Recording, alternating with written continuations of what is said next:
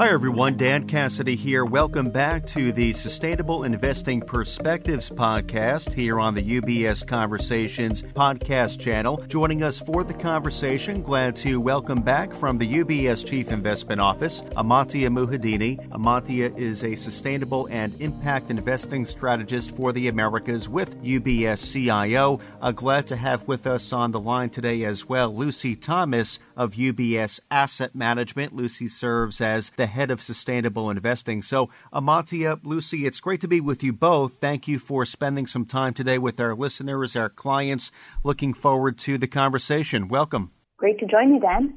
Thanks, Dan. Pleasure to be online with you both. Absolutely. So, before we get into our conversation up front, I do want to point out for our listeners, our clients of UBS, that today's conversation it will tie right in to the latest edition of the monthly Sustainable Investing Perspectives publication from the Chief Investment Office, which can now be located up on ubs.com/cio. Of course, for clients listening in, simply reach out to your UBS financial advisor if you would like to receive receive a copy of the publication directly. But with that, let's dive right in. I know there's a lot we want to catch our listeners up on. So, Amantia, in the latest edition of SI Perspectives, you do discuss developments in the green bond space, and the European Union, for some context, has reached a provisional agreement on the new standards. So, Amantia, can you tell us a bit about the agreement and how is it different from what is already in place? Yeah, happy to. And of course, um, always a lot happening in the space of sustainable investing and sustainable finance. Um, so the, the, European Union did reach this provisional agreement. It's provisional in that it will still need to be formally ratified. Um, and after it is uh, uh, kind of approved as law in the EU, it would kick into place at about 12 months after that approval.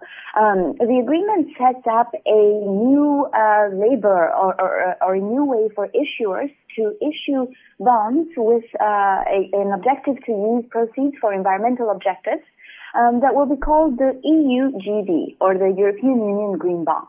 Now, the standard outlines the criteria that issuers uh, that wish to use this EUGB label need to follow, and uh, the more, most important of these criteria is that the proceeds of all of these uh, EU green bonds will need to be invested in activities that are aligned to the European Union taxonomy for sustainable finance.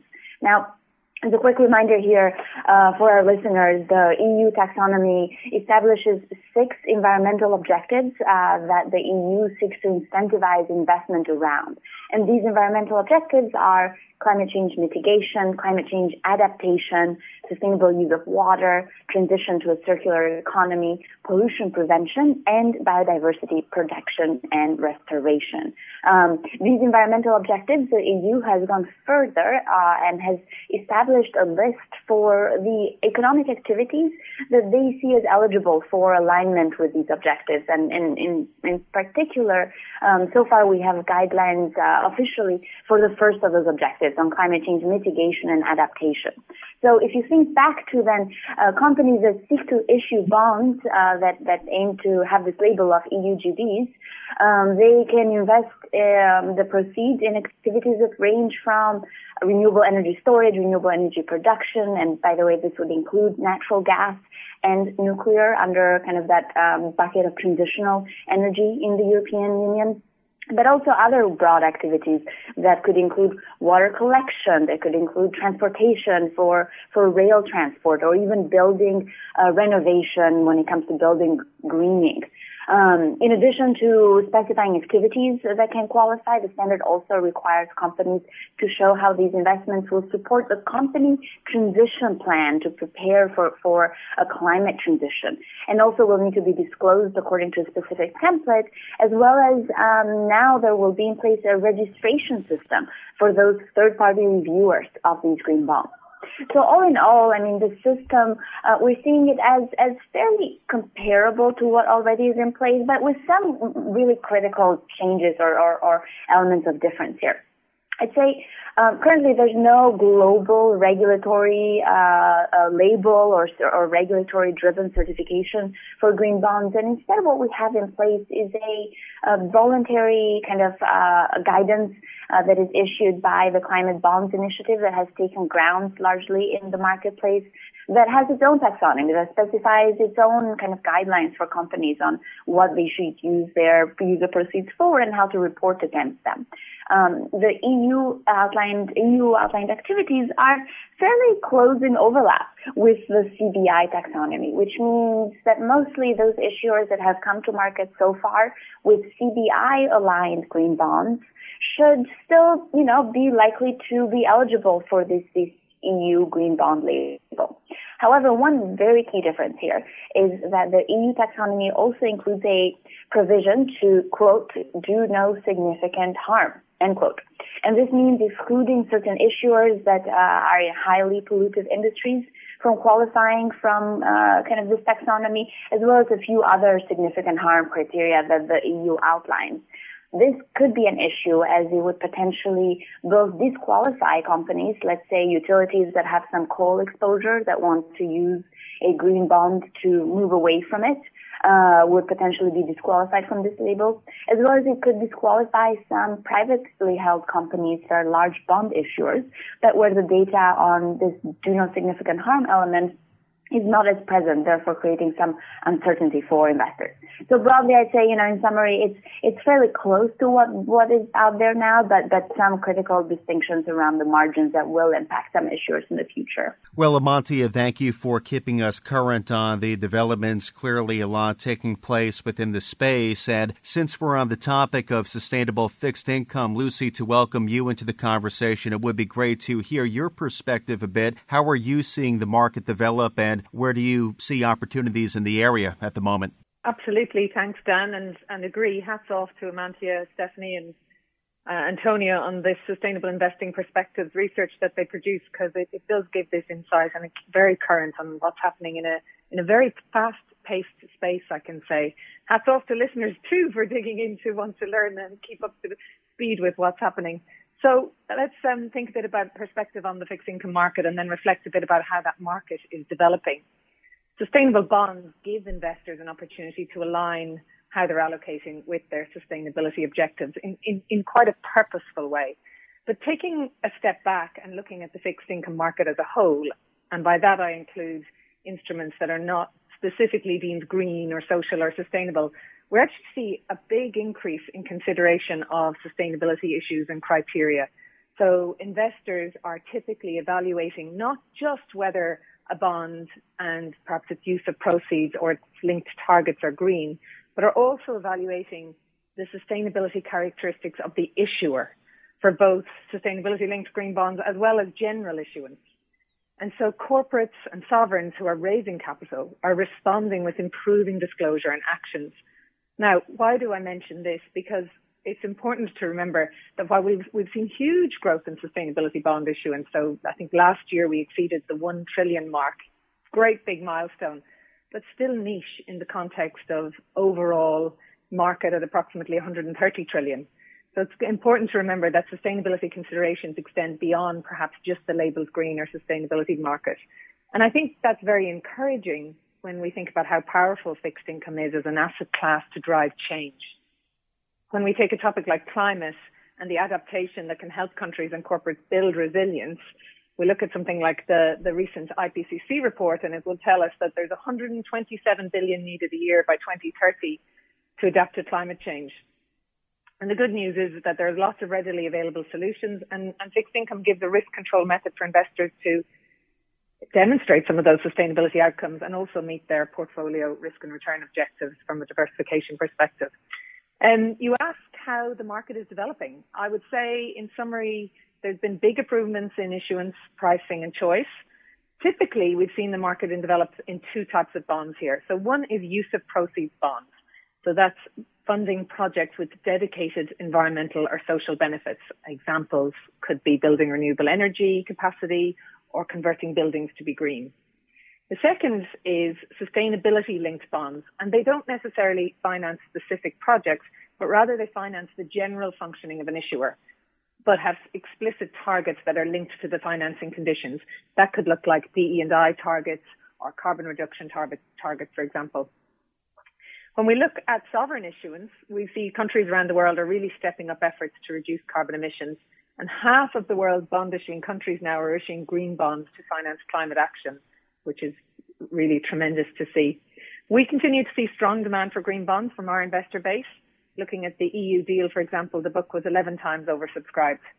In terms of pricing across the market as a whole, the greenium that we historically saw have seen has narrowed considerably in recent years, and, and there's more choice. So the share of bonds issued by emerging market sovereign issuers has increased in the last few years, and we expect this will grow even more as the transformations are needed in emerging markets. And the choice broadens beyond green bonds as well into blue, social, sustainability linked bonds, etc. So all in all, some really great momentum and some really great choice uh, emerging for investors in this space. Yeah, Lucy, it's encouraging to hear about that progress. And as you outlined, it sounds like there's a lot of opportunity within the sustainable fixed income space. So thank you for highlighting those considerations for our listeners. Lucy, you did make mention of the IPCC, which is the Intergovernmental Panel on Climate Change. If we switch out of fixed income, switch gears a bit, though, staying on the topic of the environment, last last month, the IPCC, they did publish their final report on climate change. So I'm curious, Lucy, were there any key points in particular within the report that caught your attention? For sure, Dan. And I love that you actually spell out what the acronym is. So much jargon and acronym in our space. It's important to kind of put all of this in context. So let's let's do that first. So I would say first of all, we think about this report as a summary for policymakers in simple terms. Um, this is probably one of the most IPC produce some of the most comprehensive and best available scientific assessment of climate change. Uh, they've been produced roughly every five years since launch in 1988. And this one is a synthesis report. So it draws together in 37 pages the findings of 10,000 pages of several reports over the last five years. And it brings together the findings of 234 scientists on physical science of climate change, 270 scientists on the impact, adaptation and vulnerability to climate change and 278 scientists on climate change mitigation. A lot of brain power uh, gone into those 37 pages. This latest report doesn't contain necessarily any new science, but it does provide a useful recap of the main findings. So hence, you know, call it a summary for policymakers. So what does it say? Um, I'm assuming your listeners won't mind us wading into spoiler territory on this much awaited episode of IPP, IPCC reports. So the Golden Globe type attention from commentators went to one particular statement in the report, and, and, and you'll see that in the commentary across the press. And this was that the choices and actions implemented in this decade will have impacts now and for thousands of years. Why is that important? Really because this statement has had to have been agreed by more than 190 countries involved in the process. And you can imagine that's not an easy uh, thing to make happen, but it does tell you that there's consistency and alignment around the globe about the seriousness of the current moment with both opportunity and risk ahead. If we look to ask what Rotten Tomatoes review would say in this um, release, they would call it a grim read, but with hope. So the report looks at the devastating consequences of rising GHG emissions. We think talking about destruction of homes, loss of livelihoods, fragmentation of communities, as well as pointing out the increasingly dangerous and irreversible risks should we fail to change course. But the hope that's there is that the report does set out pathways to avoid these risks. So readily available and in some cases cost effective actions that can be undertaken now to reduce emissions, scale up carbon removal and build, build resilience the things that stood, three things stood out for me. Um, these are the much watched scenes, must watch scenes or the standouts. I would highlight and welcome uh, number one, the focus on interdependencies. So this um, point that climate impacts on people and ecosystems are more widespread and severe than expected. And with every fraction of a degree of warming, the risks will rise rapidly. And the report recognizes this interdependence of climate, ecosystems, biodiversity, and human societies putting this a little bit in context, half of the global population has water scarcity for at least one month per year. That's half of the global population. Since 2008, extreme floods and storms have forced over 20 million people from their homes every year. And since 1961, crop productivity in Africa has shrunk by one third. So every degree of warming will intensify these threats and it gives you a sense of some of the, the other impacts of climate. I'd reflect that we often hear biodiversity in the last couple of years talked about as the next big topic, but rather we see it as an extension and closely interlinked with climate. Indeed, as we extend our climate corporate engagement program in the area of how corporates are using nature-based solutions in their in how they're decarbonising their own their own uh, businesses. We're focused on researching and encouraging the use of solutions that are both emission reducing positive and biodiversity positive, rather than looking at those solutions through a more narrow lens of what's only emissions reducing positive. So the second must watch scene for me was adaptation measures are proven and readily available, but more finance is needed to scale these solutions. That's what the biggest challenge is, the scaling. And often um, the report points out that these um, solutions will bring broader benefits at the same time, such as social and biodiversity. And last, the not to miss scene Decarbonisation is not enough. So carbon removal is now essential to limit us to a rise of, uh, one, of 1.5 degrees. Solutions can be technical, so that's literally pulling carbon out of the atmosphere, or natural solutions, so using what Mother Nature does very well, sequestering and storing carbon in the trees and soil. And nature-based solutions is one where we're spending a lot more time on and see some very interesting opportunities for investors where the demand for carbon credits outstrips the current supply, thinking about carbon as a potentially non-correlated source of return for investors with a tangible impact on, on the planet, we think is, is a super exciting space. Well, Lucy, thank you for sharing with us some takeaways, quite eye-opening, and the alignment you cited as well in some cases, very powerful and telling. So, Amantia, I'm curious to hear about some investable takeaways that you see from the call to action from the IPCC. What can you share with us? Yeah, of course, and, and thank you, Lucy, for that great summary. Um, I, I, think it is kind of the, the most watched reels uh, for the report. And let me just pick up there on some investable ideas. Lucy already started touching on a lot of the ideas that we're seeing as well. Um, I'll start by saying that uh, it, it, it's it's a good tagline, grim but hopeful, and we're really looking to focus on that area of hope here to identify what are those areas of financing um, that, that, that private investors as well as institutional investors can really uh, come in on to, to help accelerate this climate transition, to help uh, to help us potentially get to that two degree at a minimum um, kind of uh, warming uh, goal, if not the 1.5 degree, um, as well as while finding those investable opportunities. So I'd say, uh, picking up one of your first points on investing in nature, we would agree. Um, we find that investing in nature is, is, very closely tied to both adaptation as well as mitigation. We think that nature-based solutions um, and, and sustainable land management have been effective and can be effective ways to do both of those kind of or, or work towards both of those goals. And in terms of what this looks like for, for investors, um, at a minimum in the near term, we see opportunities tied to themes around the future of food or, or specifically around agricultural yield as we're thinking about how we can reduce and change our, our dependency on nature while remaining still highly productive and meeting our other global goals that we have around, you know, meeting global demand for food, for example. So agricultural yield is one of those themes that we find um, interesting and tied to some of these conclusions. Um, more broadly, a lot of the, the ideas here come in that area of mitigation.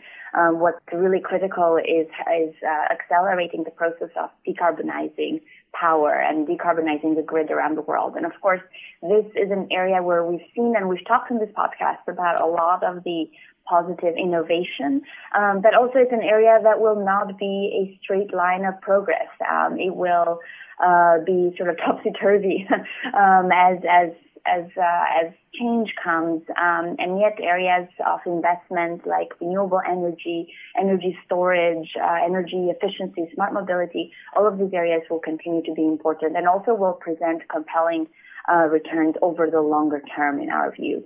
Um, tied to mitigation and almost sitting at the cross of mitigation and adaptation is something like energy efficiency, which is a way to think about this problem of, of energy from a demand side, right? From a perspective of uh, consumers of energy, let's say corporates or governments or even homeowners, managing energy efficiency will mean um, a way for them to manage volatile energy costs as we go through this transition. And so from an investment perspective, they'll be compelling. It also means that it's potentially a way to reduce carbon emissions. So from a climate perspective, that's again compelling and another idea to think about. Um, so broadly here, you know, we, we, we would agree it's, um, the report was interesting. It is driven, uh, to kind of policymakers, uh, primarily, primarily, um, but it's also interesting that because it's a UN report, it had to be approved by delegates of all 193 countries, which means it went through a lot of political, uh, kind of behind the scenes discussions, surely, and the fact that it still comes out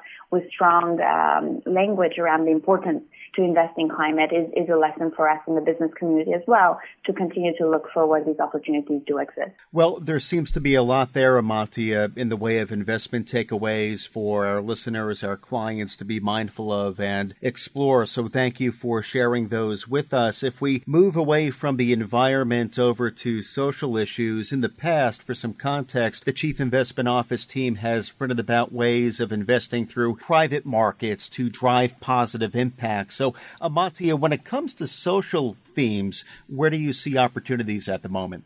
Yeah, of course, and, and you know it's hard to talk about the environment without thinking of how it impacts people.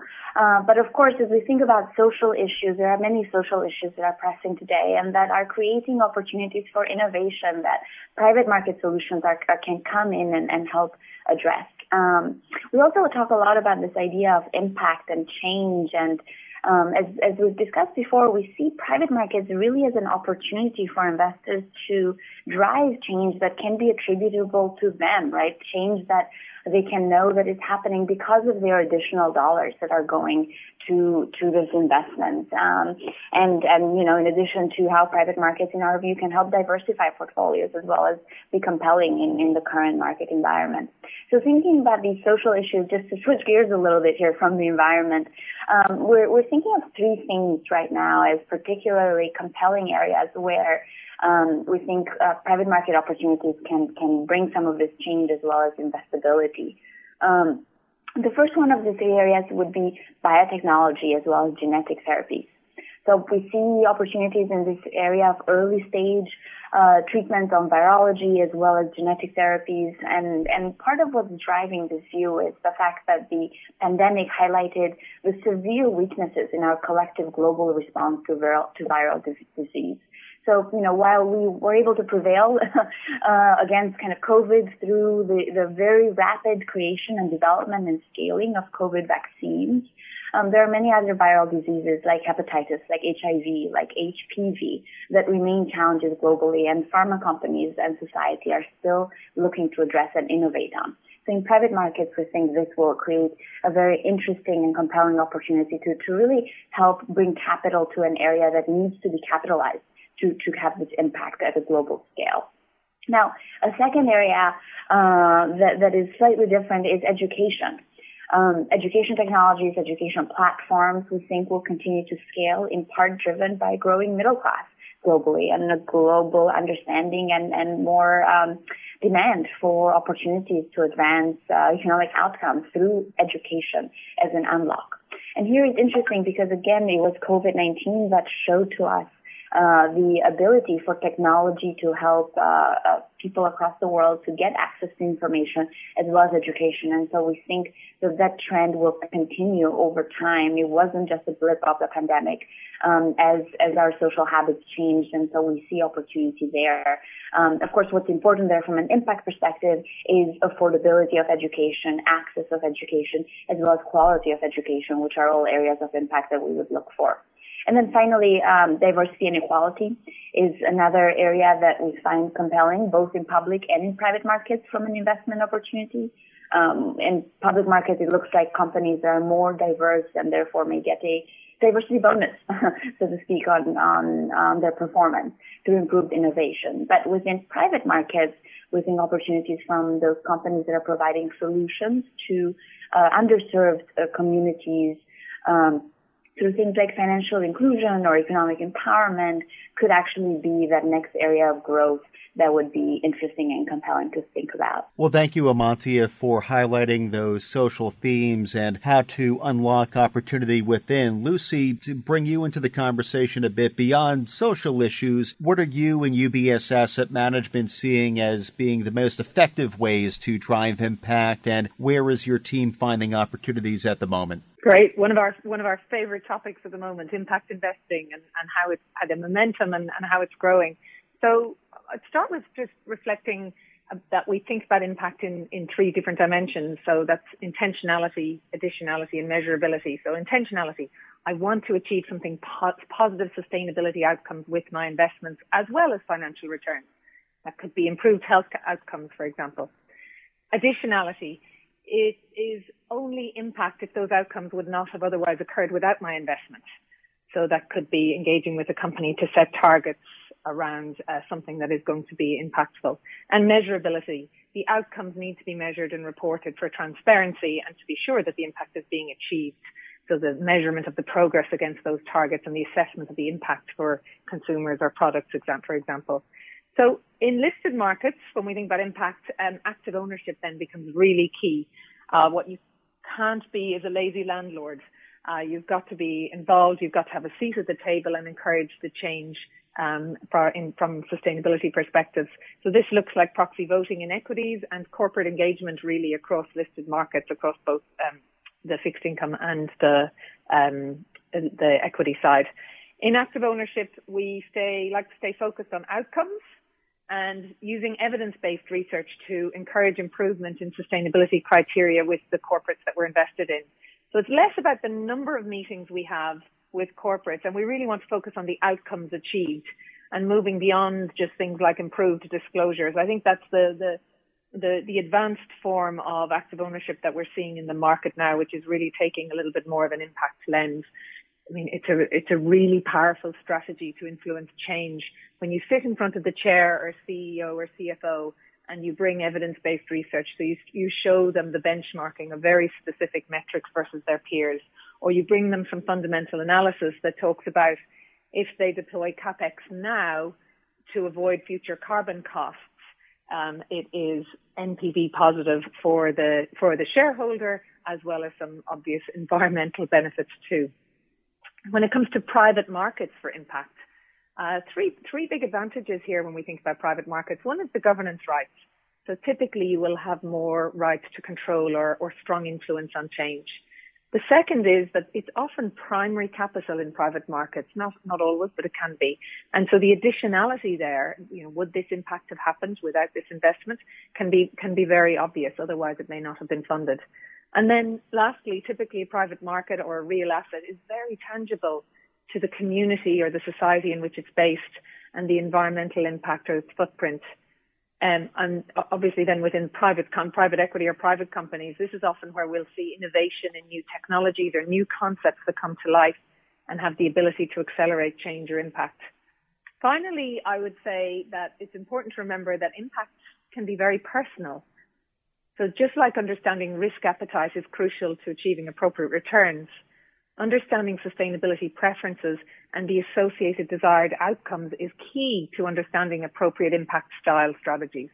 So I would challenge listeners to think about, do I want to be invested in best in class? That means those companies that are already producing impactful products and services and growing. Or do I want to be a change maker, which might be investing in those companies that are taking the lead in transitioning and pivoting their businesses from brown to green to be more sustainable and thus having a positive impact on people and planet. Well, Lucy, thank you for sharing those investment takeaways. Very productive conversation. We covered a lot of ground for our listeners, our clients. Of course, a lot here that we'll continue to track and that we can follow up on, though. Thank you both again for your insights and joining us here on the Sustainable Investing Perspectives podcast. Thank you, Dan. Thank you, Mantia. UBS Chief Investment Office's investment views are prepared and published by the global wealth management business of UBS AG or its affiliates. The views and opinions expressed in this material by external guest speakers are those of the author, speaker, and are not those of UBS, its subsidiaries, or affiliates. Accordingly, UBS does not accept any liability over the content of this material or any claims, losses, or damages arising from the use or reliance of all or any part thereof. This material has no regard to the specific investment objectives, financial situation, or particular needs of any specific recipient and is published for informational purposes only. For a full legal disclaimer applicable to the independent investment views produced by UBS, please visit our website at ubs.com forward slash CIO disclaimer.